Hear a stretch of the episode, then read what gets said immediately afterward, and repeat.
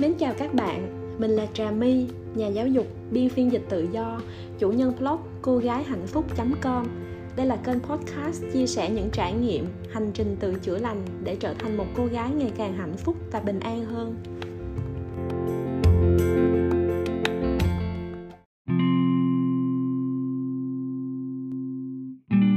Xin chào các bạn, vì hôm qua mình không thu âm tập nào nên hôm nay mình quyết định thu âm hai tập để bù lại luôn.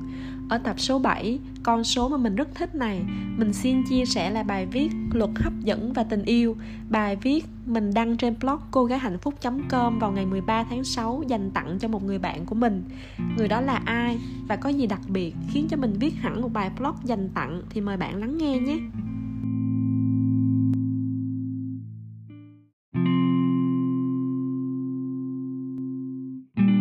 Luật hấp dẫn và tình yêu.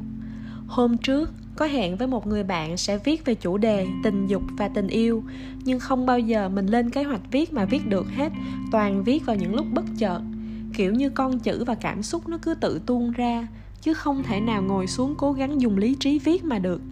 Và hôm nay, tự dưng trong đầu xuất hiện hai từ khóa, luật hấp dẫn và tình yêu có lẽ là do bản thân mình vừa trải nghiệm sự hiệu nghiệm của luật hấp dẫn cũng như vừa cảm nhận được tình yêu. Có nhiều tranh cãi về tính khoa học của luật hấp dẫn. Bản thân mình vốn là dân chơi nửa mùa, kiểu nào cũng thích nghi được. Vừa nghiên cứu những thông tin khoa học, vừa trải nghiệm những điều khoa học chưa chứng minh được. Đối với mình, phản khoa học không có nghĩa là sai, chỉ là các nhà khoa học chưa nghiên cứu, chưa đủ dữ kiện để công nhận mà thôi thế giới này có biết bao nhiêu điều tuyệt vời. Chỉ cần cảm nhận theo cách riêng của mình, không cần phân trần đúng sai hay tranh cãi với ai cả. Luật hấp dẫn với mình đơn giản lắm, tập trung vào những điều mình muốn, từ trong tâm trí cho đến hành động để đạt được kết quả đó.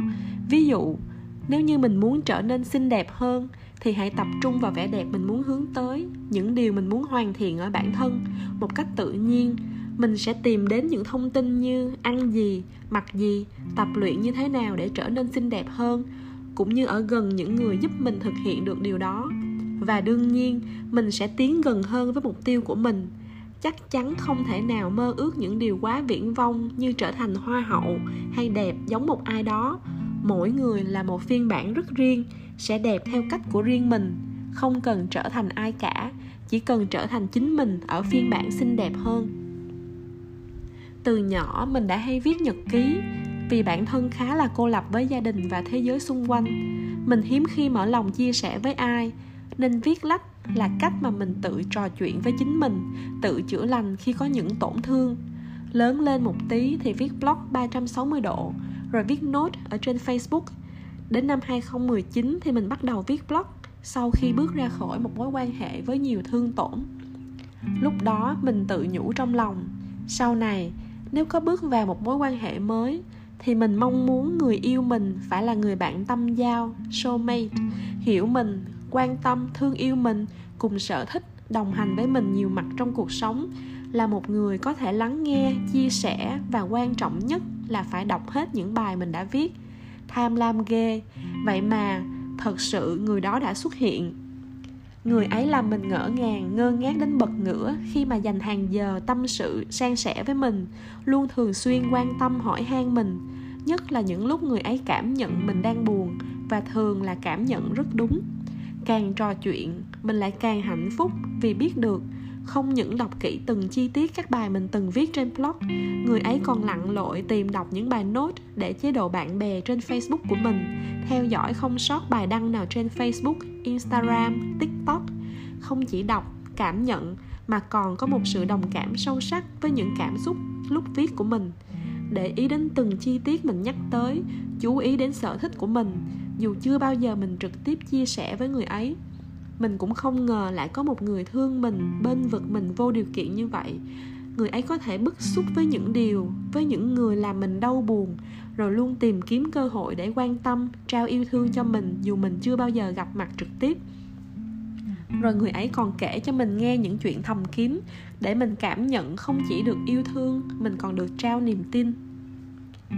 Khi cảm nhận được sự yêu thương, mình mới phát hiện, trước đây mình vốn đã yêu sai cách và cũng từng mong đợi những điều không xứng đáng. Một người nếu khiến mình cứ lăn tăng mãi câu hỏi, họ có thương mình không? thì chắc câu trả lời là không rồi. Và việc mất thời gian nhất là cứ theo đuổi một người không cần mình. Nếu yêu thương mình, họ sẽ chủ động bước vào thế giới của mình, thấu hiểu những suy nghĩ, cảm xúc, tôn trọng quá khứ và chấp nhận toàn vẹn con người của mình. Nếu quan tâm mình, họ tự khắc tìm được cách để làm mình vui và không bao giờ làm điều gì tổn thương hay chơi đùa với cảm xúc của mình. Tương tự, bản thân mình trong mối quan hệ cũ từng tự cho là mình yêu người ta sâu đậm, nhưng lại chưa hề chấp nhận cho họ được là chính họ. Mình ở trong mối quan hệ và đầy những mong đợi đối phương phải vì mình mà thay đổi. Mình cứ cố chấp nghĩ rằng mình đang muốn điều tốt cho họ, nhưng mình lại không quan tâm họ thật sự mong muốn điều gì và cảm thấy như thế nào. Hơn nữa khi trao đi yêu thương nhiều thì lại kèm theo những mong đợi được nhận lại. Dù đã được đọc trong sách vở nhưng chỉ khi mình thật sự nhận được tình yêu thương vô điều kiện của người ấy mình mới hiểu thế nào là tình yêu thương thật sự. Bài viết này là dành tặng cho người ấy. Cảm ơn vì đã luôn quan tâm dõi theo ở cạnh mình. Cảm ơn đã ủng hộ mình một cách tuyệt đối. Mình mong mỗi bài viết mới của mình sẽ lại là một hạt giống khiến bạn vui vẻ bình an mong bạn không phải rơi nước mắt với những nỗi khổ niềm đau đã qua hay trong tương lai của mình. Biết ơn thật nhiều, vì rõ ràng mình đã nhấn mạnh mình không hề hoàn hảo. Mình cũng từng mắc nhiều lỗi lầm, nhưng bạn vẫn yêu thương mình bất chấp. Đấy là một trải nghiệm khiến mình tin vào luật hấp dẫn. Điều mình nghĩ trong tâm trí sẽ biến thành hiện thực.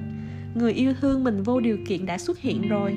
Bây giờ, mình lại tiếp tục áp dụng luật hấp dẫn nghe nhưng bổ sung thêm một tiêu chí, người đó là một người đàn ông trưởng thành, ấm áp, chứ không phải một cô gái đã có chồng, có con như người bạn mình chia sẻ trong câu chuyện ở bên trên.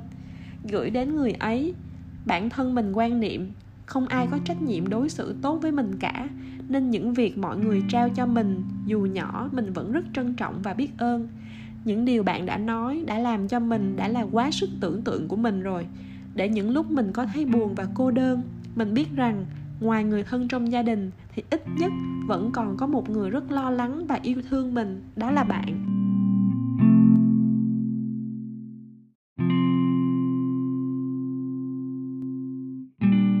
Bài đến đây là hết rồi mọi người ơi lúc mình viết bài này, mình chưa lập kênh podcast, nên mình update luôn là khi mình vừa lập kênh. Người bạn mình chia sẻ trong câu chuyện trên á, cũng là một trong những người đầu tiên mình chia sẻ về kênh podcast của mình. Và các bạn biết không, ở tập số 5 mình thu âm xong là lờ đờ buồn ngủ nên đăng nhầm file. Dù đã nghe lại ba lần trước khi xuất bản mà vẫn bị lỗi. Cũng may là nhờ người bạn của mình có tâm nghe rất kỹ và phản hồi kịp thời để mình chỉnh sửa giữa đêm khuya. Một lần nữa cảm ơn bạn rất nhiều vì đã đồng hành cùng mình. Chúc cho những người đang nghe tập podcast này có thể có được một người bạn yêu thương mình vô điều kiện như bạn của mình. Hẹn gặp lại các bạn ở tập tiếp theo nhé